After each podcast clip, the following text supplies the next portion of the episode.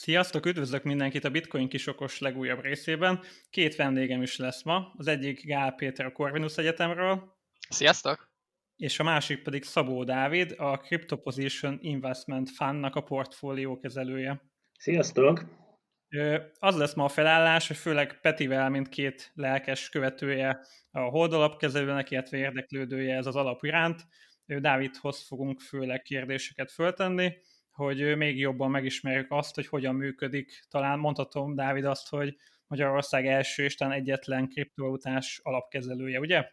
Én azt gondolom, hogy igen, hát egy befektetési alap, nem egy alapkezelő, de igen. Szerintem kezdjük is azzal, hogy Dávid tudnál kicsit magadról mesélni, mikor kerültél képbe a bitcoinnal, a kriptovalutákkal, és hogy született meg magadban ez a, ez a crypto positionnek a gondolata? Hát ennek már azért hosszú sztoria van, nem, nem egyik pillanatról a másikra ment, tehát hogy szerintem érdemes onnan kezdeni, hogy, hogy én eredetileg fizikusként végeztem, tehát van egy ilyen kockafejű gyökerem. Másrészt viszont végeztem a közgázon is, vagy ugye most már Corvinusnak hívják, vagyis van egy ilyen gazdasági végzettségem is, és egyrészt a gazdasági végzettségem alapján, vagy nem tudom, főleg azt, azt arra alapozva én, én egy hagyományos befektetési alapot is kezelek, aminek az a neve, hogy Superposition, ez 2014 óta kezelem, a Hold alapkezelőnek az egyik alapjáról van szó, de közben a, a kriptovilágba is viszonylag korán belecsöppentem, és itt pont ez a kockafejű gyökerek számítanak, mert hát ez jól hangzott, kockafejű gyökerek. Senki a barátaim, barátaim, igen, akik, akik közül számosan a IT világban dolgoznak, technológusok, programoznak, és ők hívták fel a figyelmemet még 2011-ben a bitcoinra, hogy van egy ilyen kezdeményezés, van egy ilyen projekt, és ez, ez marha érdekes.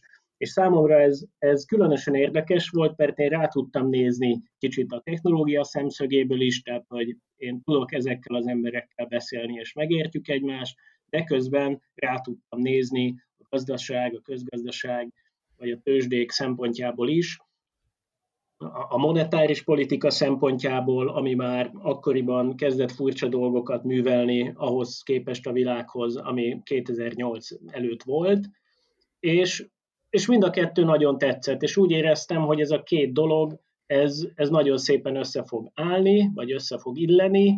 Igaz, hogy az IT világból jön a bitcoin, de közben ez nagyon hasznos lehet a, a hagyományos világnak is, vagy annak a világnak, ahol, ahol tőzsdéznek, és ahol monetáris politika van, és költségvetési politika van, és és én hát ugyan 2011-ben hallottam erről először, de eleinte én azt nem értettem. Nyilván az, hogy, hogy ennek úgy utána nézni, hogy valamennyire mélységében megértsd, az, az sok energiát kívánt, pláne akkor, amikor még ennek nem volt egy nagyobb, meg szélesebb, meg érthető irodalma, ennek nyilván akkor ezt úgy rá kellett volna áldozni, ez, ez várt még két évet, tehát én 2013 elején volt az, hogy, hogy én ennek a mélyére néztem, és mondjuk megértettem a működését. Hát mondjuk az sem a volt, tehát hogy nem Akart... emléksz, emlékszel még arra, hogy akkor igazából mennyibe került egy bitcoin, meg gondolom ilyen 1-10 dolláros kategóriában mozgott talán. Tehát, hát hogy... már két számjegyű volt, de két igen. Aha. Tehát, hogy az első bitcoinomat az, az két számjegyű dollárért vásárolt, igen. Tehát akkor ti ilyen nagyon-nagyon early adopterek közé tartoztok? Hát van azért nálunk early adopter, nem azt mondom, de, de igen, tehát hogy a viszonylag early, early között vagyok. Mennyire gondoltad akkoriban, hogy ez, ez ennek tényleg van jövője, vagy ez, ez csak inkább a, nagyon érdekelt a technológia, egy, egy érdekes új fejlemény volt a piacon, amire rá lehetett nézni. Tehát ez mennyire volt hobbi, és mennyire volt komoly szerinted? Én ezt nagyon komolyan gondoltam, tehát én 2013 márciusában tartottam erről egy előadást a Hold alapkezelőben a portfóliókezelő kollégáknak, és... És, most... volt a fogadtatás? Inkább, hogy... Hát ugye ott azért a, a, a dark web, meg az ilyen dark market felhasználása bitcoinnak elég erőteljes volt, és én azt gondolom, hogy, hogy túlságosan is ez, tehát ezen a felhasználási módon nem annyira sikerült túlnézni, tehát hogy nem látták meg benne talán az ebben rejlő perspektívát, hogy, hogy itt benne van az a narratíva is, hogy ez itt a digitális arany. Mm. Ez, ez akkor kevésbé volt világos a kollégáimnak. De igazából, hogyha egy ilyen innovációs görbét nézünk, akkor ugye annak tényleg, ténylegesen az még a nagyon elején volt, tehát ott tényleg az valószínűtlenebb lehetett, mint amit most azért elég sokan látnak, amikor egy Elon Musk, egy nem tudom, egy, egy Twitter CEO is bitcoin tweetel, meg vásárol, tehát akkor úgymond a rizikó azért tényleg jóval nagyobb volt, hogy ezt akár mondjuk lelövik, mondjuk, mondjuk 2016 meg 17-ben, amikor Kína meg Dél-Korea próbált mindenfélét tenni és úgymond betiltani, akkor most is hallhatunk, nem tudom, Indiáról, de hogy én például én 15-ben, 16-ban ezeket tök komolyan vettem, és úgy kicsit féltem is attól, hogy na, mi van, hogyha tényleg betiltják, és ma pedig már szerintem tök egyértelmű, hogy, hogy ez olyan, hogy betiltva biztos, hogy nem lesz, de hogy, hogy azt szerintem fontos látni, hogy nyilván az elején a rizikód is sokkal nagyobb volt, és azért cserébe maga a potenciális profitod is nyilván magas volt, mert akkor még annyian se hittek benne, hogy ebből lesz valami, mint most. Valószínűleg ez így van, ahogy mondod. Én azt gondolom, hogy ugye a betiltásnak igazából nem lett volna sok értelme, tehát hogy ez nem érte volna el a célját, tehát nem, nem szűnik meg a bitcoin akkor sem, ha betiltják, ugyanúgy lehetett volna a fekete piacon fizetni vele, lehet, hogy kevesebbet érne, de hogy azt a fajta célt nem érné el, hogy, hogy majd ne használják fizetőeszköznek a fekete piacon. De én csak, csak hogy mondanám egy kicsit még tovább, hogy, hogy nekem van egy ilyen viszonylag korai élményem a, a bitcoinnal kapcsolatban, és hogy attól kezdve én ezt marha komolyan követtem, és, és láttam benne a potenciált, és hogy 2016 volt az, amikor odaálltam a Hold alapkezelő tulajdonosai elé, hogy hát most már ezt a két dolgot, amit csinálok, azt egyesíteni kéne, tehát van egy befektetési alapom, és van valamifajta tapasztalatom azzal kapcsolatban, hogy hogyan kell alapot kezelni, de közben pedig a kriptopénzek világát is figyelemmel követem, ugye akkor már jött az Ethereum, és, és az Ethereum is már, meg a, a smart contract fogalma az kezdett beszivárogni. Nem azt mondom, hogy a, a, a széles körű ismertség világába, de már, már lehetett róla tudni, meg hallani valamennyit, és hogy itt az ideje, hogy valami fajta alapot erre hozzunk létre. És ezt, ezt nem lehetett akkor megcsinálni, vagy legalábbis nem lett volna nagyon egyszerű, Magyarországon biztosan nem lehetett volna megcsinálni, és hogy ezt hogyan kell megcsinálni egész pontosan, az, az nem tudta senki, mivel még kriptoalapot korábban nem nagyon csináltak.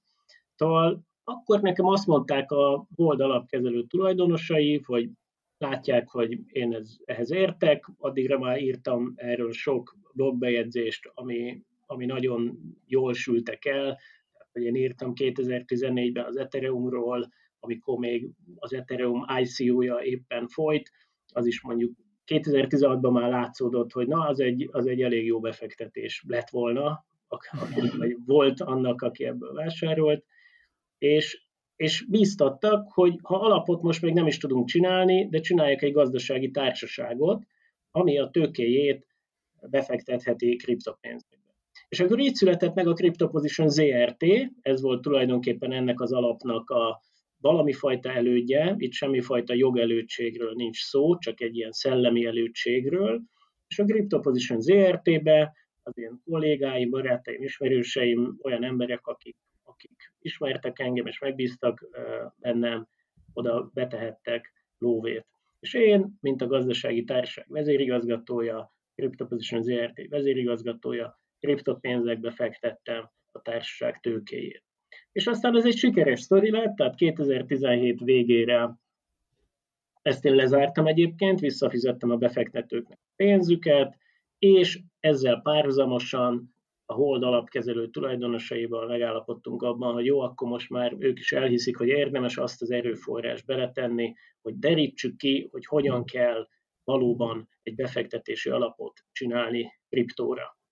És ez, ez volt az alapkezelő hozzáadott értéke vagy feladata ehhez, és az én oldalamról pedig az volt, hogy, hogy én elkezdtem csapatot építeni. Tehát a CryptoPosition ZRT-t azt egyedül csináltam, de a crypto alapot, vagy a későbbi crypto alapot, ez már világos volt, hogy ezt nem fogom tudni egyedül csinálni. És elkezdtem csapatot építeni hozzá, és felépült a csapat, elkészült a Crypto Investment Fund struktúrája, ez egy Kajmán-szigeteki befektetési alap egyébként, mint a kripto alapoknak a nagy többsége az a Kajmán-szigeteken van bejegyezve, és 2018 őszén tudott végül elindulni a Crypto Position Investment Fund is, és már ott volt mögött egy. Na, köszi a bevezető, Dávid. Arról tudnánk, tudnánk kicsit mesélni, szerintem, hogy így a laikusabbak is értsék, hogy hogy működik egy ilyen alap, milyen feltételekkel dolgoztok, tehát egyáltalán ki mehet oda hozzátok, és úgymond kivehet részt a ti szolgáltatásokban, milyen feltételek vannak, és hogy működik ez? Szóval ez inkább egy hedge fund, ugye a befektetési alapok Magyarországon az egy nagyon erősen szabályozott világ, nagyon sok megkötés van, és nagyon sok felügyeleti szabálynak kell megfelelni. Cserébe elég biztonságos, de közben például egy kriptoalapot nem lehetne megcsinálni ebben a rendszerben. És akkor ezért kellett elmenni a Kajmán-szigetekre, mert ott találtunk egy olyan alapstruktúrát, ahol, ahol ezt meg lehet csinálni. Ez egy fokkal kevésbé, nem tudom, felügyelt vagy regulált terület, és éppen ezért sokkal kockázatosabb is. Tehát, hogy én ezt valóban nem ajánlom senkinek, hogy ebbe az alapba pénzt tegyen, mert nagyon-nagyon kockázatos, és fennáll a teljes tőke elvesztésének a módja. És ez inkább egy hedge fund, ami azt jelenti, hogy ellentétben mondjuk a magyar befektetési alapokkal, amiknek van minden nap árfolyama, minden nap kiszámolják a nettó eszközértékét, a CryptoPositionnek nem. Itt ennek havonta van például csak eszközérték számítása. Itt, uh, itt mondjuk azt kérjük a befektetőktől, hogy két évig mondjanak le a pénzükről, tehát hogy két évig nem lehet, két éves lockupot írunk elő, addig nem lehet el kivenni a pénzt. Ez is egy szigorú feltétel, és bizony egy jó pár ezer eurós minimum belépési korlát van azok számára, akik ebből vásárolni akarnak, és, és, és érteniük kell a kockázatot, tehát érteniük kell azt, hogy, hogy milyen, milyen terméket vásárolnak meg. Tehát akkor viszonylag olyan ügyfelek számára ideális a ti alapotok, akik úgymond hosszú távra terveznek, és mondjuk két-három-négy év, illetve viszonylag nagyobb tőkével rendelkeznek, tehát mondok, hogy nem ilyen 100 ezer forintos kategória, hanem azért annál nagyobb tőkét szeretnének úgymond hosszú távra fialtatni. Így van, abszolút, igen. És ő miért, miért pont két év? Nekem most nem az, de kicsit nem, nem azt mondom, hogy rövidnek tűnik, de ha mondjuk belegondolok egy ilyen medve meg bika piac időszakba, akkor úgymond worst case-be lehet, hogy majdnem, hogy azt kéne mondani, hogy akár négy év is, tehát mondjuk egy teljes bitcoin blokkfelezés, ami úgymond egy ilyen safety időtartam lenne. Tehát ez a két év, ez... Hát kicsit egyensúlyozni kell az ügyféligények és a, és a lehet, tehát hogy lehetőségek, vagy ideális és eset mhm. és a lehetőség között. Nyilván az lenne a legjobb, hogyha végtelen időre elkérnénk el az ügyfelek pénzét, vagy 20 évre, de azért azt mégse lehet.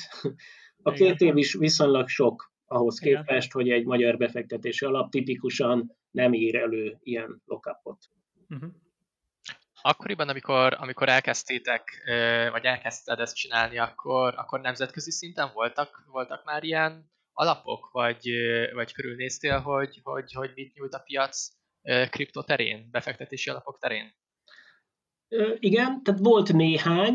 2016-ban, amikor az ERT-t megcsináltuk, akkor, akkor visz, tehát, hogy szerintem nem azt mondom, hogy majd, hogy nem egy, egy vagy két kezemen meg tudnám számolni, hogy mennyi volt.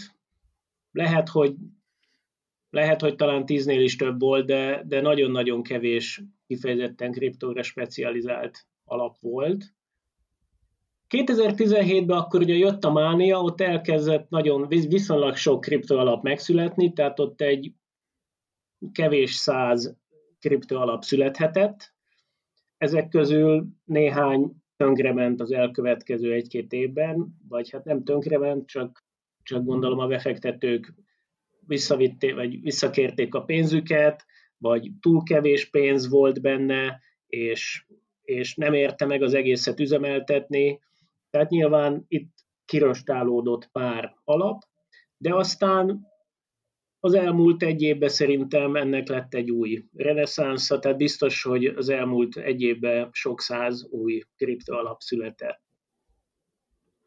Bennem, ami így elsőnek fölmerült, mint kereskedőben, hogy az ilyen alap során milyen ö, értékben mérette úgymond a, a portfóliónak a abszolút értékét. Tehát igazából bitcoinra próbálsz optimalizálni, mert ugye a legtöbb kereskedő és befektető, például én a kereskedéseimet úgymond bitcoinba mérem, azt nézem, hogy tudok-e bitcoin profitot termelni, vagy nem. De ugye sok laikus meg van, aki inkább dollárban érzi, tehát úgymond a mai világnak a, a fizetőeszközébe, viszont ugye, hogyha dollárban nézzük egy portfólió értékét, akkor van, hogy azért csalók a képet tud adni. Tehát mondjuk, amikor a bitcoin a dollárhoz képest nagyon emelkedik, és azt látom mellette, hogy mondjuk egy altcoin ára is emelkedik a dollár ellenében, akkor igazából sokszor csak maga a bitcoin emelkedés, ami húzza magával az altokat.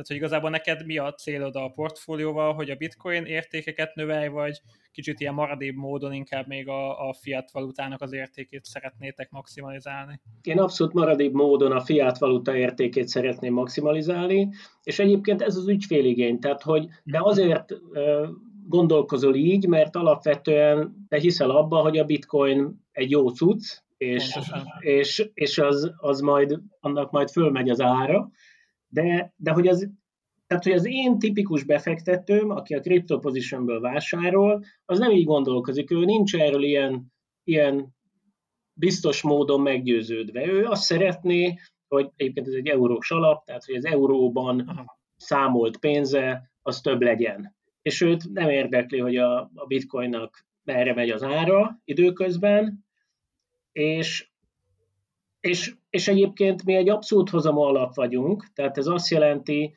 hogy, hogy mi felvehetünk sorpozíciót is. Ilyen még nem történt, de azért azt látjuk, hogy a kriptóban nem csak felfelé vannak erőteljes trendek, hanem lefelé is vannak erőteljes trendek. És hogy amikor, tehát ideális esetben az fog történni, hogy amikor majd lefelé erőteljes trend lesz a kriptóban, és ez az idő el fog jönni, ha mi kell, kellően ügyesek vagyunk, akkor mi akkor be fogunk állni sor pozícióba, és a bitcoinban számított érték az csökkenni, vagy tehát, hogy a bitcoin értéke csökkenni fog, de remélhetőleg mi euróban számítva akkor is fogunk tudni profitot csinálni. Amit ideális esetben mondunk, nyilván elronthatjuk, és előfordulhat az, hogy mi beállunk sorpozícióba, és közben a kriptó az megy tovább felfele, és hiába megy felfele tovább a kriptó, mi veszíteni fogunk. Azt hogy hogyan látjátok, hogy az, az ügyfelek azok hogyan viszonyulnak a kockázathoz? Tehát, hogy kifejezetten kockázatkereső ügyfelek fektetnek ebbe az alapba, vagy olyanok is jönnek, akik, akik, akik alapvetően kockázatkerülőek, csak mondjuk kalandvágyóak. Tehát, hogy ezt, ezt meg tudod állapítani ezek alapján, vagy az ügyfeleken látod ezt?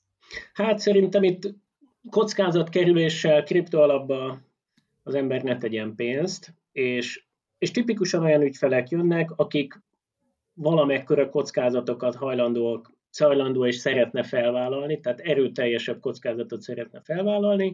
Hogyha valaki nagyon messze áll a kriptovilágtól, az tipikusan azt gondolhatja, hogy a vagyonának a néhány százalékát beteszi ebbe az alapba, tehát a kifejezetten kockázatos kockázatos befektetésre szánt néhány százalékát, amit akár teljes egészében el is veszíthet, és hogyha az mondjuk megduplázódik, akkor örül neki. Vagy azon egy jelentős összeget keres, akkor, akkor annak örül. De azért itt látni kell, hogy, hogy hát ez, ebben nagy kockázat van. És, és nem csak ott mehet félre a dolog, hogy lemegy a bitcoin ára, itt azért sok minden más módon is félre sikerülhet a dolog és ezek a kockázatok benne vannak az egészben. Nekem csak annyi kommentem lenne, igazából ez a kockázat, ez nekem, mint full kriptósnak tényleg sokszor nagyon így relatív, tehát hogy amikor ugye az ismerőseim is kérdezik, hogy ez mennyire kockázatos, meg én ezt hogy bírom, akkor általában azt szoktam mondani, hogy én pont azt tekintem kockázatosnak, ha mondjuk valaki nem tart bitcoint, és inkább tart helyette mondjuk forintot vagy dollárt, amiről fixen tudod, hogy évente 5-10%-ot veszít az értékéből, hogyha mondjuk nem tudom, bármiféle termékhez vagy szolgáltatáshoz képes nézed.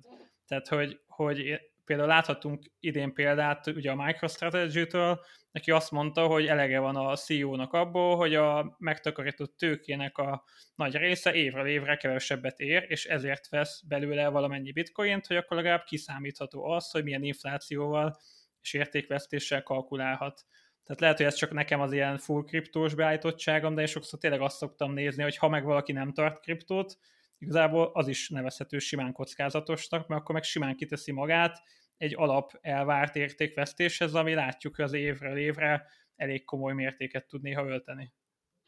Ezzel én teljesen egyetértek.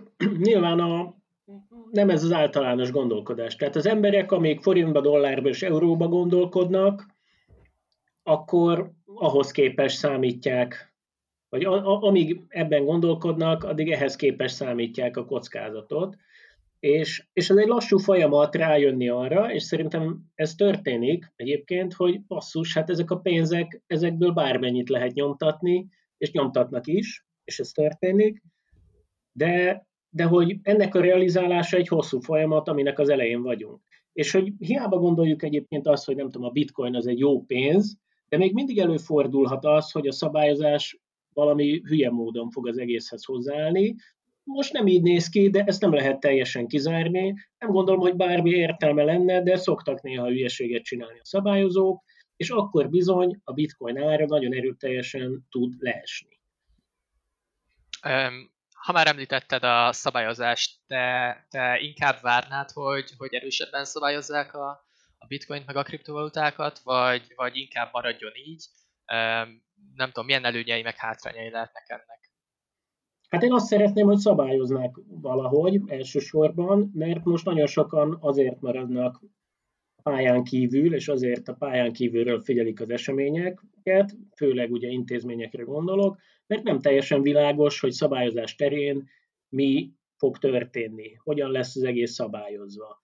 Már az nagyon sokat segítene, hogyha még ha szigorúbb is lenne a szabályozás, de legalább világosak lennének a szabályok, és mondjuk nem kéne attól tartani, hogy a Janet jelen a jövő hónapban valami hülyeséget csinál és betiltja az egészet, mondjuk, mondtam egy hülye példát, valószínűleg nem ez fog történni, de mégis, hogyha ettől nem kéne félni, akkor, akkor sokkal nagyobb tőke tudna megmozdulni a kriptó felé.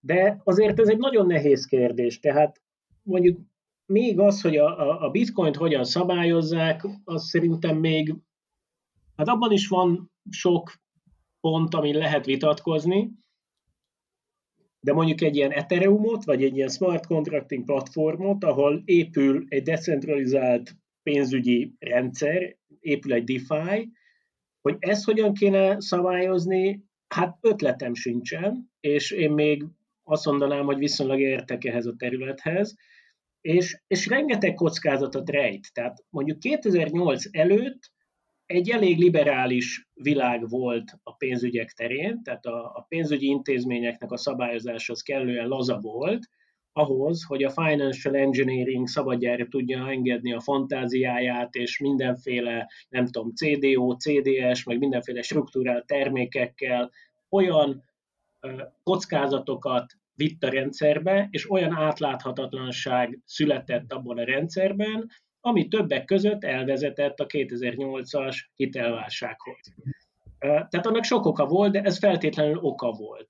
És, és hogy mondjuk az Ethereumon épül egy olyan pénzügyi rendszer, ahol aztán sokkal szabadjára lehet engedni az embernek a fantáziáját, és ilyen smart kontraktok egymásra hivatkoznak, és egymásra épülve nyújtják a szolgáltatásait, amit igazából már senki sem ért, és még az egészet megkavarva azzal, hogy, hogy itt a kódban is lehet hiba, tehát nem csak az van, hogy, hogy felépül valami, valami végtelen, hatalmas kártyavár, ami önmagában is össze tud omlani, de még, még hogyha valami kódhiba miatt, vagy hack, meg tudják hackelni valamelyik okos szerződést, hát abból azért nagy bajok tudnak származni.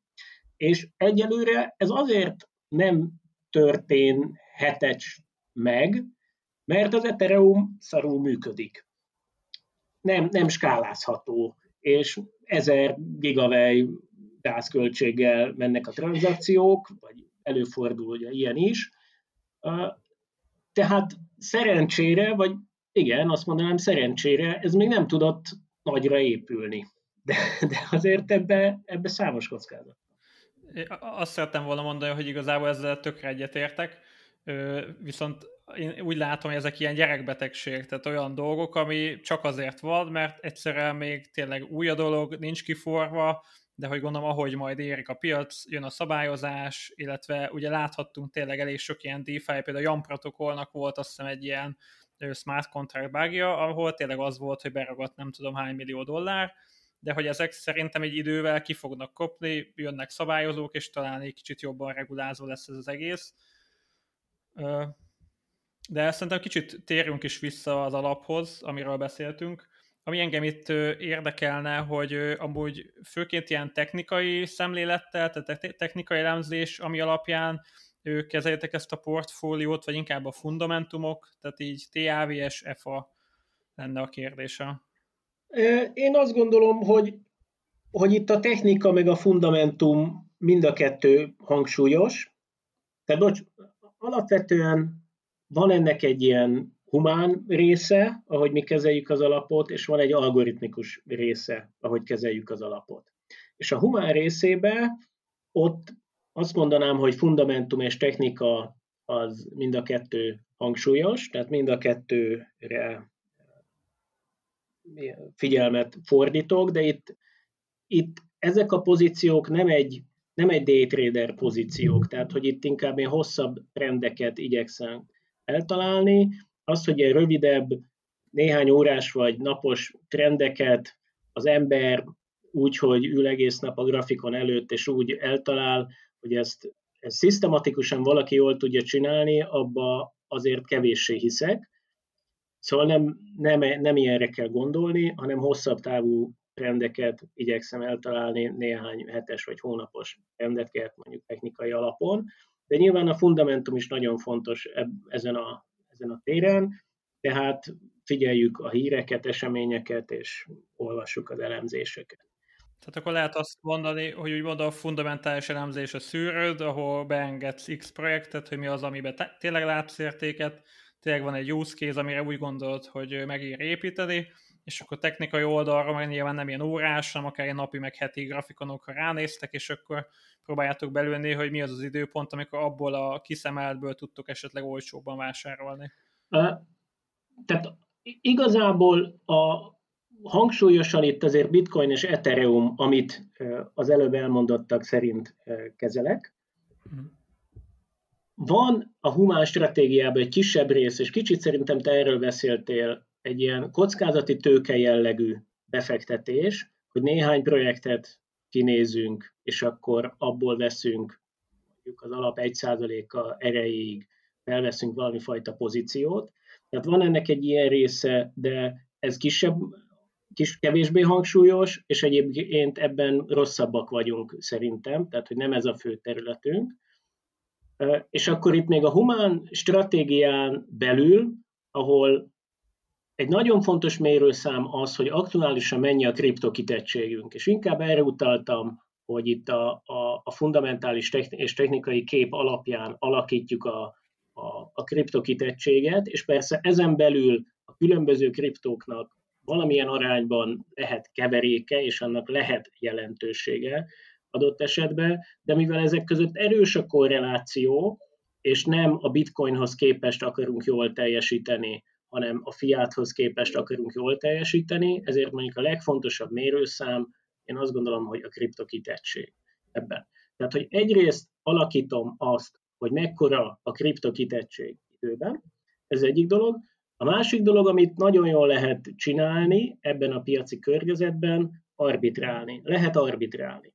Tehát az egy, az egy tök érdekes dolog megfigyelni, hogy mivel ez egy új eszközosztály, ahol az intézmények még nincsenek ott dögivel, mint említettük itt a fenti szabályozási problémák miatt sem, ezért arbitrációs lehetőségek vannak. Tehát, hogy csak hogy mondjak egy példát, a spot piacon 50 ezer a bitcoin, de igazából a határidős piacon 55 ezer a bitcoin, mondjuk.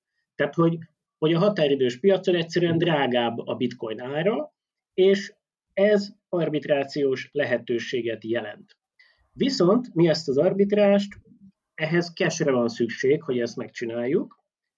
Tehát, hogyha mi egyszerűen azt csináljuk, hogy a spot piacon megvesszük a bitcoint, és a határidős piacon eladjuk a bitcoint, nincs, tehát neutrális a kriptokitettségünk, de csak ezzel mi tudunk pénzt keresni.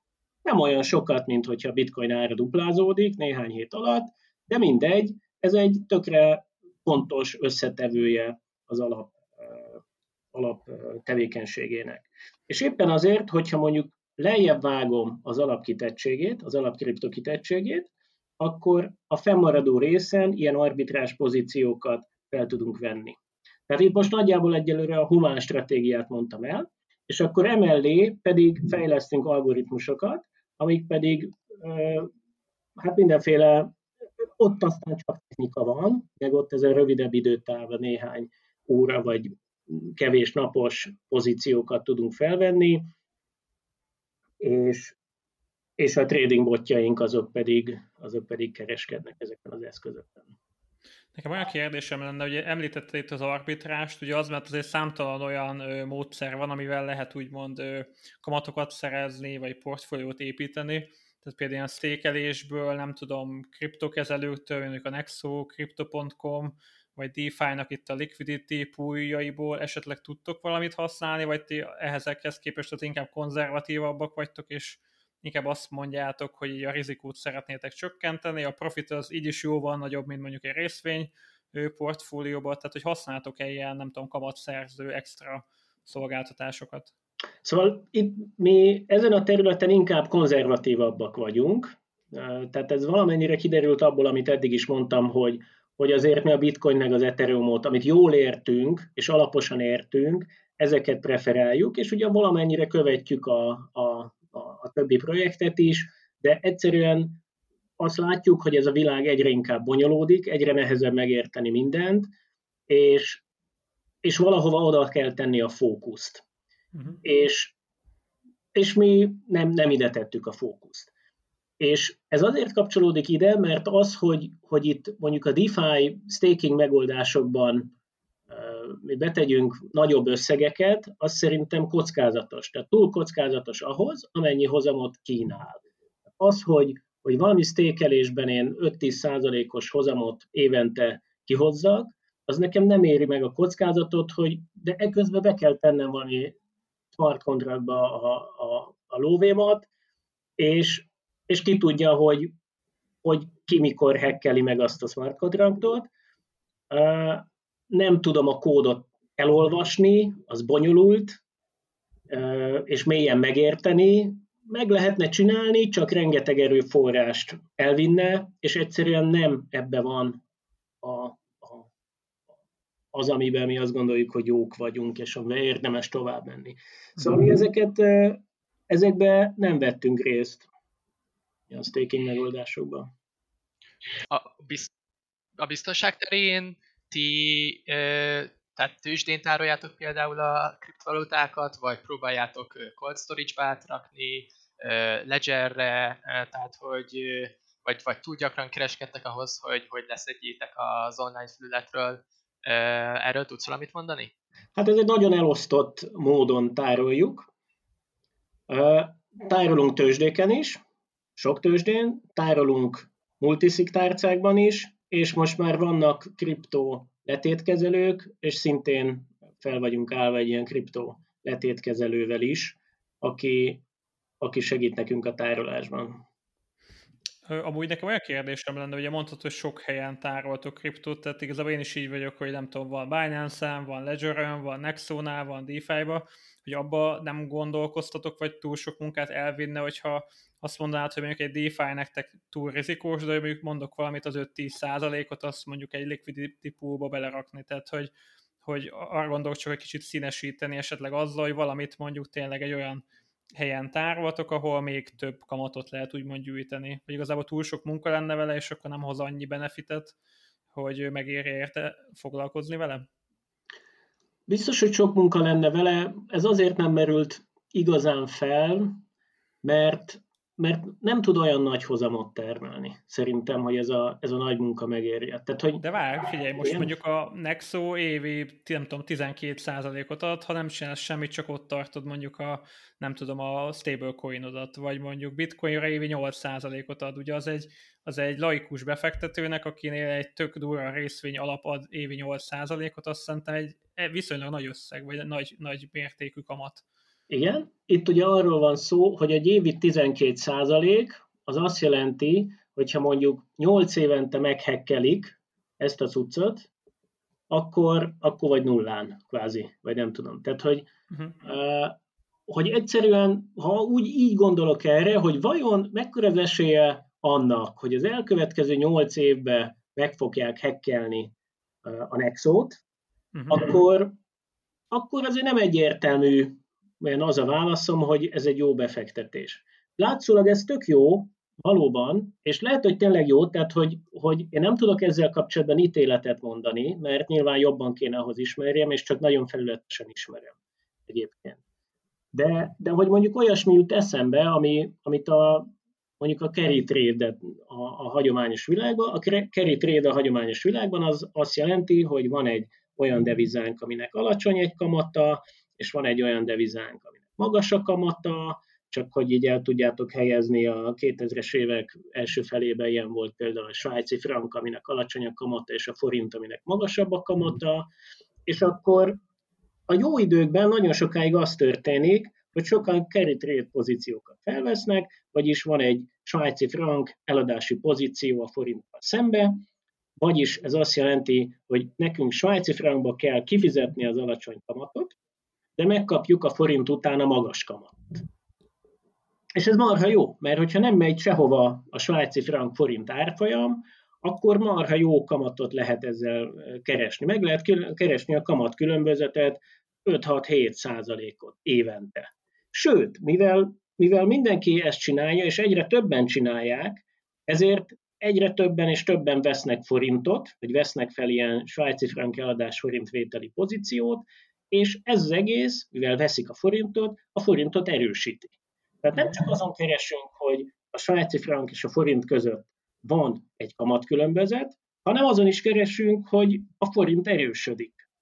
És ez egy nagyon-nagyon jó biznisz, és ugye aki devizahitelt vett fel ebben az időben, az tulajdonképpen ezt a játékot játszotta, felvette a devizahitelt, svájci frankban jelentkezett tartozása, de a forint az csak erősödni tudott, és alacsony volt a kamat, és forint csak erősödni tudott, és, és ez nagyon-nagyon sokáig nagyon jó volt. És akkor jöttek a rossz idők, és akkor ez hirtelen nagyon megváltozik. Hirtelen beszakad a forint, és hatalmasan lehet ebből bukni. És egyébként, mit tudom én, az opci- aki opciókat ír ki, és ez a trédelési stratégiája, az is valami hasonló, hogy a sok opciós díjból mindig lehet egy kicsit keresni, és akkor egyszer csak jön valami hirtelen esemény, amire nem számítottál, és akkor nagyon elmozdulnak a piacok, és hatalmas bukóba kerülsz egy pillanat alatt. Tehát, hogy nekem ez a félelmem ezektől, vagy ezekkel kapcsolatban, hogy, hogy a kis pénzeket, meg az évi 8-12 százalékos hozamok, azok nagyon csábítóak, csak ha majd egyszer ennek vége lesz, annak nagyon hirtelen lesz vége, és akkor nagyon szar lesz. Nem biztos, hogy vége lesz, meg aki időbe ki tud szállni, annak nagyon jó, azt csinálja a legjobban, aki pont mielőtt még bedőlne az egész kiszáll, az, az nagyon ügyes. Én, én nem ezt a stratégiát játszom, és túlságosan félek ezektől. Mármint egy lo- lo- lokális topra gondolsz, mondjuk 17-be, tehát nem arra, hogy az egész bedől, hanem lesz egy egyszer a mostani bika piacnak is vége, és akkor megint két-három évig úgymond majd nem tudom, nem döcögünk, mondok valamit 20-30 ezer dollárral, és akkor újra várjuk a következő ciklust. Hát inkább most arról beszéltem, hogyha, hogyha mondjuk meghekkelnek egy ilyen dolgot, tehát igen, arra is igaz, amit te mondasz, de, de hogyha mondjuk meghekkelnek egy ilyen uh, DeFi megoldást, ami fizeti neked a, a 8-12 százalékos kamatot évente, és ezt évekig fizeti, és akkor egyszer csak valami probléma adódik az egészbe, akkor, akkor nagyon hamar tud elveszni az összes pénzed.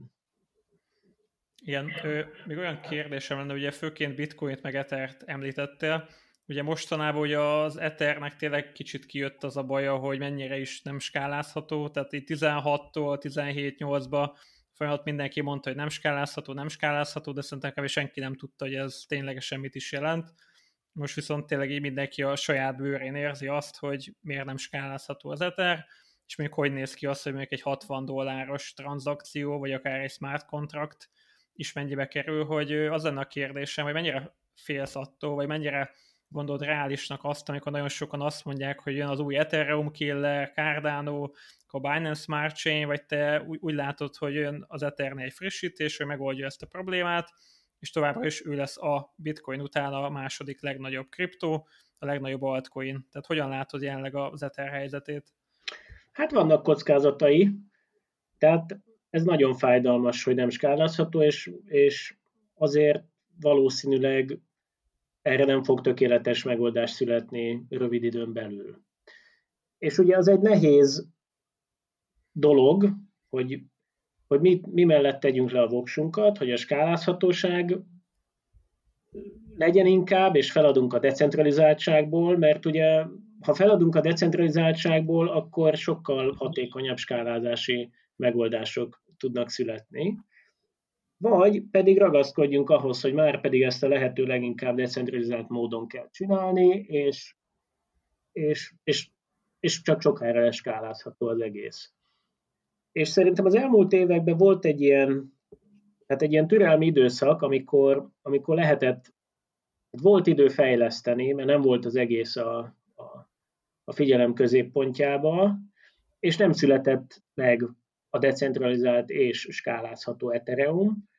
Biztos ez egy nehéz probléma, tehát az egészen biztos, hogy sokkal nehezebb, mint, mint amit eredetileg gondolták, mert már 2016 óta proof of stake-es Ethereumban kéne élnünk, hogyha az eredeti tervek szerint haladunk, és hát 2021 van, és nagyon messze vagy. Kicsit olyan, mint a fúziós erőmű, nem? Hogy már csak néhány év, és akkor megvan. Igen, vagy a magyarországi euró bevezetés. Ja, igen. De azt most már nem is mondják, szóval... Most nem annyira mondják, igen. Az Ethereum 2.0 talán még így is előbb eljön, mint a magyar euró. Igen, igen. És hát az egyébként félelmem, hogy, hogy a kevésbé decentralizált, de jobban skálázható megoldások, azok lendületet nyernek. Ezt el tudom képzelni, és és hát erre valami fajta pozíciót kell tartani például a CryptoPositionben is, hogy hogyha az Ethereum-ot letaszítják a trónról, de azért a, a smart contracting eh, cuccoknak van jövője, szerintem van, akkor, akkor az ne érjen minket teljesen váratlanul, de azt nem fogom tudni megmondani, hogy igazából melyik, melyik cuccnak van a legnagyobb esélye, meg technológiai szempontból melyik az, ami, amit a legjobban el lehet hinni, erre inkább csak tippelgetni tudok. Ezt lehet korábban kellett volna feltennem ezt a kérdést, de például az Ethereumnak van egy ilyen fair ára, ami, ami, amit így meg lehet mondani valamilyen modell alapján? Vagy tehát, hogy neki nincsen cashflow-ja, ez nem egy cég, nem nehezíti meg ez a kereskedők dolgát? Hát dehogy nem. Tehát, hogy ezt ilyen érték alapon értékelni, hát én azt nem tudom, hogy hogyan kéne Fogalmam sincsen, hogy hogyan kéne értékelni. Nyilván azt lehet mondani, hogy, hogy hát ez olyan, mint az internet, nem tudom, 1990-ben, és ez itt az értékek internete, és igazából 1990-ben nem tudtuk, hogy mi lesz az interneten, de hogy biztos majd nagy csodák lesznek, és erre lehetett fogadni. Ugyanúgy lehet az Ethereumban arra fogadni, hogy húha, hát nem tudjuk itt majd még milyen csodákat lehet ráprogramozni az Ethereumra, de biztos, hogy nagy csodákat, és biztos, hogy sokat ér, de hogy pontosan mennyit, hát fogalmam sincs. Meg ugye ez ilyenektől függ, olyan paraméterektől is függ, ami, amivel nagyon keves, amivel kapcsolatban nagyon keveset tudunk, tehát ugye van itt most az EIP 1559, hogy a, a, az Ethereumba beleprogramoznak valami fajta deflációt is, tehát új eterek fognak keletkezni, de közben régi eterek meg fognak semmisülni, de az, hogy ez pontosan így mennyi, meg hogy lesz, azt tulajdonképpen nem lehet tudni. Tehát a bitcoinnal ellentében, aminek a monetáris politikája az a kezdetek óta le van rögzítve, és pontosan tudjuk, hogy mi hogyan lesz, az Ethereumnál ez nincs, tehát itt már többször volt az, hogy csökkentették a block rewardot, ez eleinte 5 éter volt, aztán lett 3, aztán lett 2, akkor most jön az EIP 1559, tehát hogy ez, ez, ez, ez fog változni, eddig is változott, és a jövőben is fog változni, és hát ez is egy tök fontos dolog, hogy, hogy, hogy tulajdonképpen hogyan fogják változtatni ezeket. Úgy nekem igazából, amikor tehát kérdeztem is, hogy hányféle kriptót tartotok, tehát így főleg inkább ilyen konzervatíva, bevált neveket használtok, és hogy igazából bennem, amikor így gondolkozok ilyen portfólió menedzselésbe, vagy diversifikálásba, akkor pont ez szerint próbálok kicsit úgymond több lehetséges névre is fogadni, és de, ha nem is sokat, tehát hogy ilyen nem tudom, fél egy-kettő százalékot úgymond ilyen exotikus nevekbe is bedobni, nyilván nem átesve a ló túloldalára, de hogy, hogy szerintem tényleg ami nehéz ebbe az egészbe, hogy nem tudod megmondani, ki lesz a befutó. Tehát a Bitcoin meg az Ethereum tényleg valószínűleg még jó néhány évig velünk lesznek, de biztos, hogy lesznek olyan nevek, akik följönnek, és utána megtündökölnek, tehát hogy tényleg nagyon izgalmas, meg vadvilág még ez. Biztosan. Én azt gondolom, hogy a bitcoin az tehát jól megtalálta a helyét, vagy megfogja, vagy szóval látható az, hogy, hogy az micsoda, tehát hogy ez a digitális arany, és hogy ez mi ellen véd, és miért érdemes tartani, vagy mi, mi a célja az egésznek, az így világos. De mondjuk egy ilyen smart contracting cuccban, vagy egy ilyen Turing teljes smart contracting cuccban, az nem világos, vagy sokkal kevésbé világos, hogy, hogy hogy ki lesz a befutó. És ugyan az Ethereum áll nyerésre, de, de hát fél, féltávnál se vagyunk. Itt még sok, sok minden változhat, pont ennek kapcsán, amit beszéltünk, hogy a decentralizáltság és a skálázhatóság viszonylatában, hogy, hogy melyik lesz fontos a világnak. És simán el tudom képzelni, hogy most már túlságosan is a világ sürgeti azt, hogy basszus, hát itt le kéne tenni valamit az asztalra, meg haladni kéne a fejlődéssel, és hogy a decentralizáltság az egy kevésbé fontos szemponttá válik, amellett, hogy de basszus, hát működjön. Igen. Ugyan, ugyanakkor végül is a nagyobb nevek, meg ilyen nagyobb vállalatok, nem tudom, azt hiszem Volkswagen, meg talán Ford, akik talán az Ethereum Alliance-nak is a tagjai, tehát úgymond ők, ők is már úgy azért letették a voksukat a legnagyobb név mellett, tehát, hogy kicsit tényleg ilyen kétes a helyzet, hogy például itt a Binance Smart Chain, aki fél éve úgymond sehol nem volt, most meg azt látod, hogy mindenki BSC, BSC, BSC, ugye akkor ott van egy nagyobb, meg biztosabb név, aki viszont kicsit meg úgy döcög most jelenleg, és ki tudja, hogy még meddig. Tehát most ez az EIP 1559-et is, hogyha most a bányászok megtorpedozzák, vagy esetleg majd várni kell a 2.0-ra, hogy lesz megint két-három év, addig meg elég sok kihívó lehet, aki ténylegesen meg tudja mutatni, hogy ő jobb, mint a, a régi nagy öreg, és mi van, hogyha akkor tényleg ő lesz majd a, a népszerű, tehát hogy tényleg nagyon izgi. Igen, ezért szerintem jó az, amit te is mondtál, hogy érdemes egy-két százalékot rátenni ezekre a versenytársakra. Igen, csak annyi, hogy általában sokan itt nagyon túlzásokba tudnak esni, tehát te így a full konzervatív oldal vagy, ha meg mondjuk fölnéznénk egy Facebook csoportba, ahol olyan emberek vannak, akik nem is úgy, mint te 13 óta kriptóznak, hanem csak két hete, ők meg tényleg annyira túltolják a dolgot, hogy lehet, hogy 100% vagy csak ilyen mondok, amit shitcoinokban vannak, ami lehet, hogy egy év múlva tényleg nem lesz sehol. Tehát, hogy tényleg szerintem az a fontos, hogy így, hogy ezeket az arányokat jól belőjük. Igen, feltétlenül egyetértek, hogy a portfólió kialakítása során a várható nem tudom, kockázatokra is érdemes figyelmet helyezni. A hírek terén ti mennyire um, próbáltok nagyon, nagyon gyorsan reagálni, vagy nálatok ez nem, nem fontos, hogy például Elon Musk mit ír ki a Twitterére? Tehát, hogy um, próbáltok, próbáltok-e lépést tartani a, az új hírekkel, vagy, vagy leginkább csak a, a, a technikai elemzés be, beágyazódott hírek számítanak? Tehát abban nem hiszek, hogy mondjuk minden hírt jól le lehet kereskedni. Az a fontos hírekre odafigyelünk, vagy hát odafigyelünk a hírekre, de hogy, de hogy igazából a portfóliót azt a fontos hírek tudják alakítani. Tehát ebből a szempontból nem tudom, mi a válaszom akkor a kérdésedre, de... a, az fontos hírnak számít, hogy a, a Tesla az beszállt a bitcoinba, vagy ez egy ilyen bulvár, bulvár jellegű szerinted? Az egy fontos hír, ennek volt egyébként ugye előszele, de igen, ez egy fontos hír, amire, amire odafigyeltünk, igen. Ja, arra nem gondolsz úgy, Dávid, hogy amire egy, nem tudom, hogy nektek milyen forrásaitok vannak, de én a hírekre kicsit mindig úgy gondolok, mint egy ilyen, nem azt mondom, hogy utólag megmagyarázó valami, de hogy amire egy hír eljut akár hozzánk, nem tudom, hozzátok talán kicsit hamarabb, de hogy addigra az már szerintem általában be van árazva. Tehát rengetegszer lehet látni, hogy az árfolyamon már technikai szempontból tök jól néz ki valami, látszik, hogy élénkül a forgalom, van egy tök jó bika alakzat, és akkor bejelentik, hogy listázza a Coinbase, és akkor én azt így mindig megmosolygom, hogy na vajon az a bika alakzat az miért volt ott, egy kis insider trading, tehát hogy, hogy ez nincs szerinted benne, hogy amire egy ilyen hír eljut ide, és mondjuk egy magyar elolvassa, addigra az már tényleg fullon be van árazva.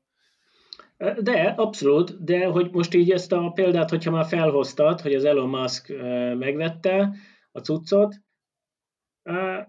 ugye az történt, hogy, hogy megyegetett szépen lassan fölfele a bitcoin, és akkor kijött a hír, hogy az Elon Musk megvette, és akkor ugrott egy nagyot. És hogy ez nekem nem azt jelentette, hogy, hogy akkor még venni kell, hanem éppen ellenkezően gondolkoztam. Tehát nem feltétlenül úgy kell a hírekre reagálni, hogy trendirányba, vagy ugyanarra. Itt számomra, tehát gyakran az van, ugye, hogy, hogy vedd meg a, a plegykát, és add el a hírt. Van ez a mondás. És én itt az Elon Musk híre valamelyest kitettséget csökkentettem. Uh-huh. Én azt Úgy gondoltam, ilyen... tehát hogy pont úgy azzal a logikával, amit, amit te mondtál, egyébként elég nagy volt a kitettségem, és utána is viszonylag nagy maradt a kitettség, de de, de hogy csökkentettem a kitettséget. És persze jobb lett volna benne maradni, mert utána ment még tovább, de, de teljesen mindegy, mármint abban a szempontból mindegy, hogy az szerintem egy jó pont volt arra, hogy valami fajta kockázatot jó volt csökkenteni akkor. Nem sokat, de valamennyi. Ö, amúgy jó, jó, hogy mondtad ezt a majdnem, hogy kontraindikátor, tehát hogy a lakosság tényleg kicsit néha olyan, hogy akkor akar venni, amikor nem kéne, amikor meg kéne venni, akkor meg nem akar. 5000 dollárnál szerintem veletek is volt, hogy haveroknak mondtátok, nem is érdekelte őket, most meg 60 ezer mindig kérdezi, na akkor mo- most jó venni, nem? És hogy az lenne a kérdésem, hogy elég sok on elemző szoftver van, amivel pont azt tudod megnézni, hogy a csorda merre mozog.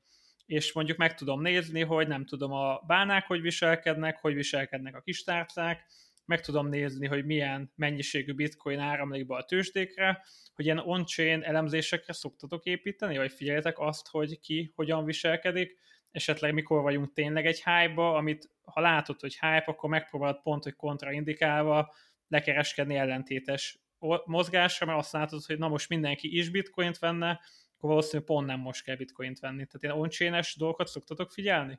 Figyelünk, igen, de megint csak nem olyan, ami a, ami, ami a napi trédeléshez jó. Tehát, hogy nem hiszek abba, hogy ilyen nézem ezeket az indikátorokat szemmel, és akkor majd az alapján daytradelni fogok. Az egy fontos dolog, hogy, hogy a teljes kínálat hány százalékát hodlolják már egy éve, mondjuk. Tehát ez, ez egy fontos indikátor. Vagy ez egy fontos indikátor, hogy a tőzsdéken azok onnan kifele vagy befele áramlanak a bitcoinok. Tehát ezek, de ezeknek a trendje, tehát a sok hetes trendje az, ami igazából fontos, és, és hogyha ebben a trendben van fajta változás van, azt nem egyik napra a másikra fogom észrevenni, hanem, hanem akkor ez ott kifenekel, így megfordulgat, és, és ennek van információtartalma, és akkor ezt fel lehet használni ahhoz, hogy, hogy trédeljek, vagy hogy utána a, a pozicionáltságban reagáljak. Igen, ennyi. Oké, okay. nekem még olyan kérdésem lenne, ugye, hogy neked van a superposition alapod, meg most már CryptoPosition is, tehát úgy vagy látod kicsit a, mondjuk azt, hogy régebbi világ, meg új világ, nem feltétlen van így, de hogy látod mind a kettő ö, szemléletet, hogy milyen különbségeket látsz, milyen hasonlóságok, előnyök, hátrányok, tényleg úgymond a kriptopiac sokkal vadabb, és itt egy év az mondjuk fölér öt évvel a másikba, vagy tényleg így milyen, milyen látni ezt a két világot? Hát a Superposition alap az egy standard magyar befektetési alap, ilyenből van jó sok Magyarországon, és ez egy erősen szabályozott terület, behatárolt lehetőségekkel, de cserébe a kockázatot is, amit, amit hordoz, az, az mondjuk vállalható, vagy, vagy belátható, mondjuk így. Tehát ez egyik világ, a másik világ, ez a kriptoalap, hát ez, ez félig egy startup, tehát hogy itt, itt ki kellett találni azt, hogy hogyan kell egy ilyet megcsinálni, csomó olyan kérdésre választ kellett adjunk, ami egyébként a hagyományos világban ott megvan a szolgáltató, ott megvan a letétkezelő, ott, ott erre standard dobozos megoldások vannak, vagy van-e van elszámoló szoftver, a hagyományos világban azt úgy meg lehet venni, itt ebbe a kriptovilágban azt úgy azért nehézkest, tehát ugye egy csomó megoldást azt magunknak kellett kifejleszteni, és, és hát teljesen máshogy kellett gondolkozni erről a projektről, mint a másikról. Jó, nekem még talán így a végezetül ilyen, nem tudom, jóslatok, becslések, ami Dávid így benned van, hogy, hogy szerinted így hogy fog alakulni a bitcoin sorsa, esetleg következő blokkfelezés, infláció, bármi, ami eszedbe jut. Hát szerintem, tehát én a, én a hagyományos világ felől közelítve ezt a dolgot, hogy az gáz, ami történik ugye a monetáris politikában, hogy, hogy nyomtatják a lóvét, illetve értem, hogy miért történik, azért történik, mert hatalmasak az adósságot, és muszáj inflációt generálni, igazából kicsúszott a monetáris politika alól a talaj, nem lehet már kamattal vezérelni a monetáris politikát, meg a pénzkínálatot, ki kellett találni valami új dolgot, és ennek köszönhető ez elképesztő mértékű pénznyomtatás. És, és hát ez történik, tehát hogy alapvetően szerintem az, hogy a bitcoin digitális aranyként megtalálja a helyét a világban, az, ha a szabályozás nem szól közbe, akkor, akkor szerintem ezen az úton megyünk tovább, és, és hogyha azt nézzük, hogy mennyi az aranynak a piaci kapitalizációja, vagy a világon levő arany összes piaci kapitalizációja, akkor mondjuk még a, és feltéve azt, hogy a bitcoin átveszi ennek a szerepét, mondjuk tíz éven belül, akkor még egy nagyságrendnyi ugrás benne lehet a bitcoin árfolyamában. De hogy mondom, ez azért hosszú távra mondom egyrészt, és ebben nagyon erőteljes visszarendeződések is lehetségesek. És akkor ehhez képest, hogyha nem ez a szép út valósul meg, hanem a szabályozás nagyon kekeckedő lesz, meg ellenséges, akkor, akkor ez hosszabb időre is megakaszthatja ezt a folyamatot. Nem gondolod azt, hogy ez meg kicsit olyan lerágott csont? Tehát, hogy én, én például azt látom, hogy a 16-ban, nem tudom, Kína vagy 10-szer betiltotta a bitcoint, és akkor emlékszem is, hogy az árfolyam talán ilyen 4000 dollár körül járhatott, és a hír hallatára tényleg lefeleződött a bitcoin értéke, lement 2000-re, meg két napra rá megint 5000-nél voltunk, mert egy mindenki föleszmélt, hogy micsoda a baszki, mi, miért is adtam el, mit akar betiltani, hogy tiltja be, tehát hogy én, bennem igazából azt szokott felvetődni, hogy, hogy ez inkább csak egy ilyen, egy ilyen gondolat, egy negatív gondolat, de nem egy tényleges ö, veszély. Hát ugye most már más hajtja bitcoin, tehát hogy most az intézményi ügyfelekre lehet alapozni, hogy felmegy a bitcoin ára, és az intézményi ügyfeleknek a szabályozás az nagyon-nagyon fontos és eszenciális kérdés, hogy ez rendben legyen. Tehát, hogy a szabályozás nincs rendben, akkor nem fogják megvenni a bitcoint semmiképpen. Szóval ebből a szempontból nem gondolom, hogy hasonló a szituáció. Mhm. Abból a szempontból valóban jók az esélyek, hogy, hogy most már ez túl nagy sztori.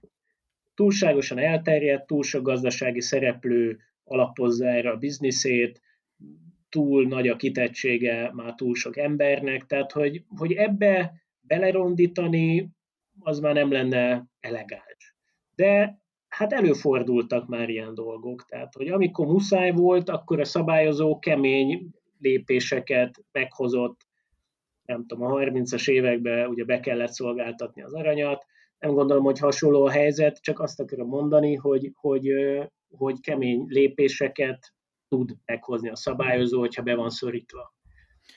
És azt szerinted, azt szerinted nem lehet benne ugye, hogy országok tök máson reagálnak rá, tehát van, aki úgymond két kézzel várja, hogy oké, okay, blokklám, startupok, gyertek hozzá, a másik meg majd elkezdi tiltani, és akkor igazából azt fogja látni, hogy ő úgymond kimarad a buliból, és ezért fogja őt ez negatívan érinteni, és mások meg ugye, akik tényleg kicsit modernebb szemlélettel tekintenek erre, ők meg úgymond tök nagy előnyt fognak ebből érezni. Tehát én igazából azt látom, hogy így a vége az lesz az egésznek, hogy úgymond nem betiltani akarják, hanem majd az élére állni, és ők is kicsit a tortából úgy részesülni, úgymond. Igen, szerintem ez valószínűbb, amit te mondasz.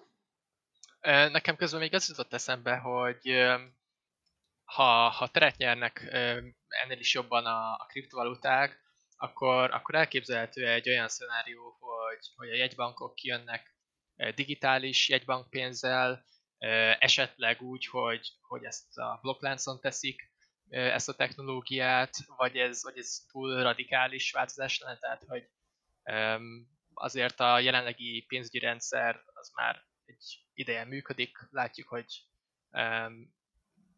tudjuk nagyjából, hogy hogyan működik, és akkor félnének átállni egy ilyen rendszerre, ami, ami még nem annyira bejáratott? Hát nem tudom, hogy hogy lesz. Nekem erős meggyőződésem egyébként, hogy ezek a digitális jegybankpénzek, tehát ezek a CBDC-k, ezeknek akkor van igazán értelme, hogyha ha, hát valamilyen módon ilyen, ilyen smart contracting platformokra jönnek ki, tehát hogyha önmagában megjelenik egy digitális jegybankpénz, az is úgy valamit jelent, vagy valami célja van, de hogy akkor lenne igazán nagy dobás, és nekem meggyőződésem egyébként, hogy ez így lesz, még a jegybankok nem tudják, de, de már sejtem, hogy, hogy ez ilyen, tehát mondjuk az Ethereumra kerül rá, vagy a Librára, és akkor nem csak a egyik egyik jegybanknak lesz egy külön digitális jegybankpénz projektje, hanem az Ethereumon ott lesz a, a minden fajta jegybanknak a digitális jegybankpénze, és ezek interoperábilisak lesznek, és ezek programozhatóak lesznek.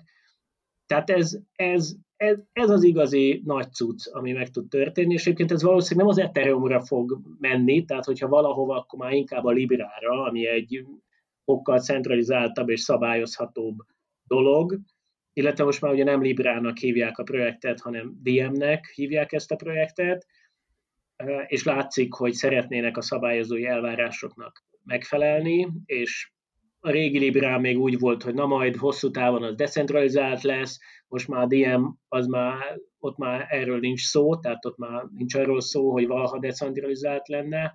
Tehát, hogy szerintem, szerintem ennek lenne értelme, és szerint meggyőződésem, hogy öt év múlva arról beszélünk, hogy, hogy ezek mikor jönnek a, mikor lesz programozható digitális jegybankpénz. De azért ez, tehát ez hosszú folyamat. Ugye azt jutott közbe eszembe, hogy így beszélgettünk így a bitcoinra leselkedő veszélyekről, hogy szerintem igazából a legnagyobb veszély az az lenne, hogyha a jegybankok úgymond fölhagynának azzal a monetáris politikával, amit most folytatnak. Mert gyakorlatilag, hogyha az nem lenne, és te bízhatnál az államba úgy, hogy neked az jó, akkor igazából nem nagyon lenne szükség bitcoinra. Tehát, hogy a legnagyobb félelem az szerintem tényleg csak az lenne, hogy mondjuk ennek a végtelen pénznyomtatásnak, meg a, az infláció gerjesztésnek vége lenne, és úgymond nem lenne értelme neked mondjuk bitcoinba tartanod, mert ha mondjuk lenne egy, egy nem tudom, egy digitális euró, ami tök transzparens, mondjuk egy okos szerződésbe a feltételeket rögzítik, akkor én azt meg tudom nézni, valaki elemzi, és látom, hogy ez így működik, és pont. És onnantól lenne az, hogy a bitcoinnak nem feltétlen lenne olyan értéke, mint mondjuk most. Tehát ettől nem félek, mert az a fundamentális baj van a világgal, hogy hatalmasra nőttek az adósságok. Tehát a jegybankok be vannak szorítva egy olyan helyzetbe, hogy muszáj nullán tartani a kamatokat, mert hogyha megemelik a kamatokat, akkor egyszer csak mindenki csődbe megy. Vagy nagyon-nagyon sok ilyen zombi vállalat van, vagy ilyen éppen, hogy, nyeres, éppen, hogy talpon levő vállalat, a járvány nem segítette a helyzetüket, tehát hogy nekik muszáj még sokáig nullán tartani a kamatot, ezt is kommunikálják egyébként aktuálisan, és, és sokáig ugye ez sem segített, hogy nullán tartották a kamatokat, és, és el kellett kezdeni újra nyomtatni a lóvét, de ez a lóvé ez már nem úgy nyomtatódik, mint régen, hogy állampapírt vesznek belőle a másodpiacon, hanem ez már lényegében közvetlenül a kormányzatok és államok zsebébe kerül, ahonnan pedig közvetlenül megy a, a emberek zsebébe, mint ahogy ugye Amerikában történik ez most, hogy újabb költségvetési stimulus szavaztak meg, egyszerűen az emberek kapnak a zsebükbe, nem tudom, valamennyi, e, most nem tudom mennyi, de ilyen ezer valamennyi dollárt, amit aztán szabadon elkölthetnek. Bitcoinra főként, ugye? Igen, részben bitcoinra költik, igen, igen, igen, igen.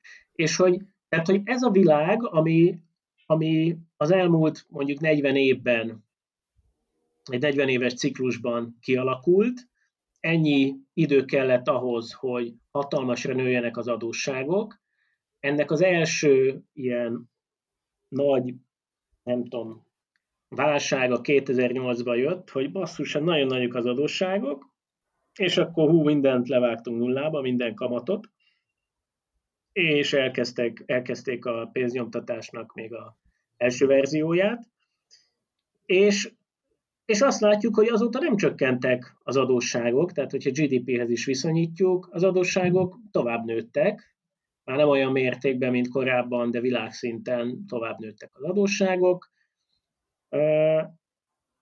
Nem, nem, nem, nem, nem indult el az infláció, ugye az lehetne egy megoldás, hogyha elindul az infláció, és, és akkor nem tudom, hogyha tartozok 100 forinttal, és abból tudok venni egy kiló kenyeret, de elindul az infláció, és most már 200 forint lesz a kenyér, akkor igazából már csak fél kiló kenyérrel, kenyérrel tartozom.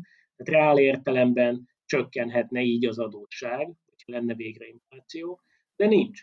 A jegybankoknak muszáj beindítani az inflációt, és, és ez nem egy könnyű dolog.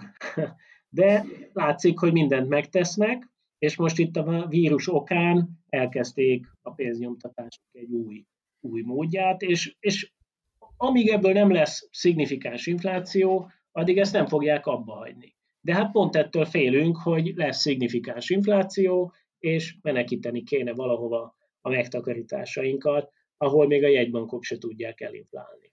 Amúgy, amúgy ezen mindig úgy meglepődöm, amikor mondjátok, hogy nincs infláció. Tehát, hogy én a saját bőrömön, tehát hogyha még szolgáltatásokat nézek, vagy akár termékeket, akkor pont azt látom, hogy nem, hogy nincs infláció, hanem sokkal nagyobb, mint az a 2-3 százalék, amit így hivatalosan mondanak meg ami nekem mindig fura, hogy ha bár, megnézze bármilyen árfolyamot, ami mondjuk dollárhoz van kötve, legyen az arany, legyen az részvény, legyen az bitcoin vagy kriptót, azok fölfele mennek, és benne mindig az fogalmazódik meg, hogy igazából ezeken a grafikonokon nem azt látod de hogy igazából a dollár esik, és mindennek, aminek kifejezed az árát dollárban, legyen az ingatlan vagy részvény, az megemelkedik. Tehát, hogy nekem, nekem ez kicsit annyira fura, hogy azt mondjuk, hogy nincs infláció, holott dollár ellenében minden emelkedik, ha meg mondjuk egy részvény árfolyamot aranyba fejeznél ki, aminek tudjuk, hogy évi másfél-két százalék a fix inflációja, akkor azt látod, hogy a részvény árfolyama kb. stagnál és oldalazik, és nem pedig emelkedik. Tehát, hogy erről te mit gondolsz, Dávid, hogy ez, ez a grafikonokon, ez a abszolút bika piac, ami minden piacon van, az nem igazából csak a infláció maga? Tehát teljesen egyetértek veled, tehát az az infláció, amit a statisztikai hivatalok mérnek, az egy hamis képest fest arról, amiről te is beszélsz, hogy mondjuk a megélhetés költsége az hogyan változik. És egyrészt ez egy módszertani dolog, hogy hogyan számítjuk az inflációt, és ennek a módszertanát évtizedekkel korábban találták ki, amikor még nem tudom, arról volt szó, hogy hát a zsemle ára változott, meg a fodrász ára változott, de mondjuk a technológiai fejlődés az közel sem volt ennyire radikális, mint amennyi, amilyen most. Nem kellett azt, tehát az infláció egy csomó dolgot rosszul kezel. Tehát az egyik dolog, amit rosszul kezel, hogy megjelenik egy szuper jó laptop, jó drága, oké, okay, beletesszük az inflációs kosárba, és onnantól kezdve ennek az ára csak csökkenni fog. Tehát kvázi az inflációt ezt mind-mind viszi lefele, lefele, lefele, lefele. És akkor időközben megjelenik egy újabb szuper laptop, de hát az ugye egy másik termék, és már sokkal, sokkal fejlettebb, tehát az újra bekerül az inflációs kosárba, és onnantól kezdve azt látjuk, hogy ennek az ára megy lefele, lefele, lefele, lefele. Tehát az infláció szempontjából úgy tűnik, hogy, hogy hát itt, itt folyamatosan csökkennek az árak, miközben laptopot, nem tudom, a 90-es évek óta igazából ugyanannyi pénzért veszünk, vagy már most már többér is. Az inflációban, ha ugyanezt megnéznénk, akkor úgy látnánk, mintha itt végig lefele ment volna az ára. Tehát ez egyik nagy gond az inflációval. A másik nagy gond az az, hogy, hogy annak a köre, ami az inflációs kosárban benne van, az, az egyre bővül. Tehát 1980-as években nem volt arról szó, hogy nekem a jövedelmemből még, még internet előfizetést is kéne vegyek, vagy mobiltelefon, vagy laptopot, vagy hát egy csomó minden, vagy nem tudom, Microsoft, vagy Google előfizetést. Tehát ami egy normális, nem tudom, polgári embernek az életéhez ma szükséges, az egyáltalán nem ugyanaz, mint, mint ami 1980-ban volt, és, és az infláció ezeket rosszul kezeli. Tehát az infláció úgy kezeli, hogy a, az, én, az én fogyasztási kosaram az valahogy ugyanakkora 1980-ban is, meg 2021-ben is, de ez nem igaz, igazából most ez a kosár, ez, ez sokkal nagyobb, nem csak az van, hogy az összetétele változott, hanem maga a kosár is sokkal nagyobb. Ez egy másik dolog, amit rosszul. A harmadik dolog, ami egy nagy probléma vele, hogy nincs benne például a lakhatás költsége. Tehát a, a, az albérletek, a, a, a ingatlanáraknak, azok tipikusan alul vannak súlyozva benne. És, és hát és ez nem igaz, tehát hogy ne, ne, nekünk meg kell élni valahol, fedél kell a fejünk fölött, és ez nincs jól reprezentálva a fogyasztói árindexbe, vagyis az inflációba. Tehát egy csomó olyan dolog van, ami miatt az inflációt igazából nem hihetjük el, hogy valójában ennyi, de mégis a jegybankok erre tüzelnek, vagy erre, erre, erre lépnek. Csak ami ebben szerintem a legszomorúbb, az tényleg az, hogy igazából akinek nincs tőkéje, az nem tudja befektetni, és úgymond egy az egybe ki van téve az inflációnak, tehát arra, hogy keres egy kis pénzt, azt mondjuk hagyja, nem tudom, forintba, és úgymond tényleg annak az értéke, reál értékbe, tehát egyre kevesebb terméket vagy szolgáltatást tud belőle vásárolni. Akinek viszont van befektetése, legyen az részvény, legyen az arany vagy bitcoin, Neki meg igazából az, hogy mondjuk stimulusokat gyártanak és pénzt nyomtatnak, gyakorlatilag a gazdagabbakat meg még gazdagabbá teszi azzal, hogy olyan értéket tart, ami, hogyha mondjuk a dollár vagy forint értéke csökken, akkor még jobban emelkedik. Igen, tehát infláció valójában volt, meg még visszatalnék arra, amit, amit te itt amit te mondtál, hogy az elmúlt évtizedben ugye úgy történt a, a pénznyomtatás, hogy az jegybankok elmentek a másodlagos állampiacra, és ott vásároltak állampapírt. Vagyis az a lényeg, hogy az eszközök, vagy a pénzügyi eszközök piacára öntötték rá az extra lóvét. De ez a pénzügyi eszközök piacára ráöntött lóvé, ez nem igazán került be a reálgazdaságba, mert amúgy is gazdag embereknek volt államkötvénye, és azt eladva a gazdag emberektől nem fogyasztott többet hanem abból gondolkozott, hogy akkor mit vegyen a megkapott lóvér, és igazából tartós áremelkedést, vagyis inflációt ez az egész az eszközárak piacán okozott, vagyis a részvények, kötvények, ingatlan, arany, nem tudom, minden ezeknek a piacán okozott. Tehát igazából ez a részvény áremelkedés, ez egy eszközár infláció.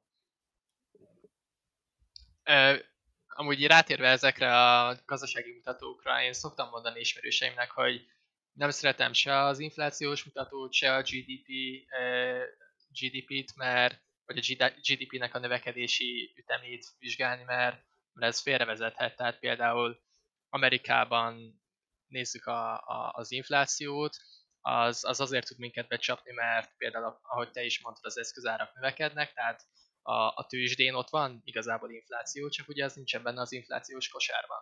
Tehát, hogy, hogy ezeket így, így rosszul kezeljük, és így egyszerű lehivatkozni, hogy mm, nem tudom, nőtt a GDP, csökkent a GDP, csak szerintem néha nem szabad csak ezt nézni, mert közben meg ott van a pénzforgási sebesség, ott vannak más eszközök is, tehát hogy óvatosan kell eljárni. Így van, abszolút igazad van, tehát hogy ezek a, ezek a mérőszámok, vagy infláció, GDP, ezeket sok-sok évtizeddel korábban találták ki, egy teljesen más világra. És ezt, ezt ma már nem lehet jól használni. Tehát az, az, de mégis használjuk, mert, mert már megszoktuk valahogy, meg nyilván egy ilyen paradigmaváltás ezekben az, az nehézkes lenne. Tehát e, ezeknek a, hogy, hogy ezek rosszul működnek, ahhoz nagyon nyilvánvaló módon és nagyon széles körbe nagyon nyilvánvaló módon meg kell nyilvánulnia. És szerintem ez történik egy aktuálisan is, tehát előbb-utóbb rájövünk arra, hogy basszus, itt, itt, itt máshogy kell ezekre a dolgokra ránézni. Szóval valamit ki kell találni majd helyettük, vagy okosabban kell ezeket mérni, de, de hát ezek lassú folyamatok. És Igen. amúgy maga az arany, tehát ugye bitcoinra szoktuk mondani digitális arany, én szeretem ezt a hasonlatot, ugye így főként a készletek szűkössége miatt, meg így a, a, a termelési ráta és a jelenlegi készlet aránya miatt, hogy az arany amúgy erre nem egy tökéletes eszköz, amiből tudjuk, hogy mennyi van, tudjuk, hogy mennyire limitált, 50 éve másfél-két százalékkal nő a készlete, tehát hogy ő tényleg egy olyan eszköz, amiről majdnem azt mondom, hogy annyit tudunk, mint a bitcoinról, tehát elég sokat. Igazából, hogyha az aranyat tekinted az origónak, akkor hozzá képest nem könnyű megállapítani az inflációt? Hát azért ez nem ilyen egyértelmű, mert, mert, mert az arany az mégiscsak egy eszköz, vagy egy darab eszköz, amiben lehetnek mániák például. Tehát az nem jó egy darab egy eszközhöz viszonyítani egy olyan komplex és bonyolult dolgot, ami a teljes gazdaságnak a mindenféle cucca, és tehát, hogy van egy olyan definíciós kérdés is, hogy mit akarsz inflációként definiálni. Tehát ez, ez tökre nem egyértelmű, hogy itt, itt ez egy fogyasztói kosár, egy megélhetési költség, egy, hogy tehát ezek, ezek bonyolult dolgok. Tehát, hogy nem is azt mondanám, hogy egyértelmű, hogy ezt hogyan kéne jól csinálni, de az világos, hogy ahogy most csináljuk, az, az nem jó. Nagy, nagy trendeket észre lehet venni benne. Az igaz. Oké, okay, akkor köszi Dávid, szerintem így minden témát érintettünk, ami így fontosabb volt, kicsit még talán többet is, elég sok szerintem izgalmas témát tudtunk így érinteni, hát köszönöm nektek, hogy itt voltatok, és mindenkinek szép napot kívánok, sziasztok! Sziasztok! Köszi, sziasztok!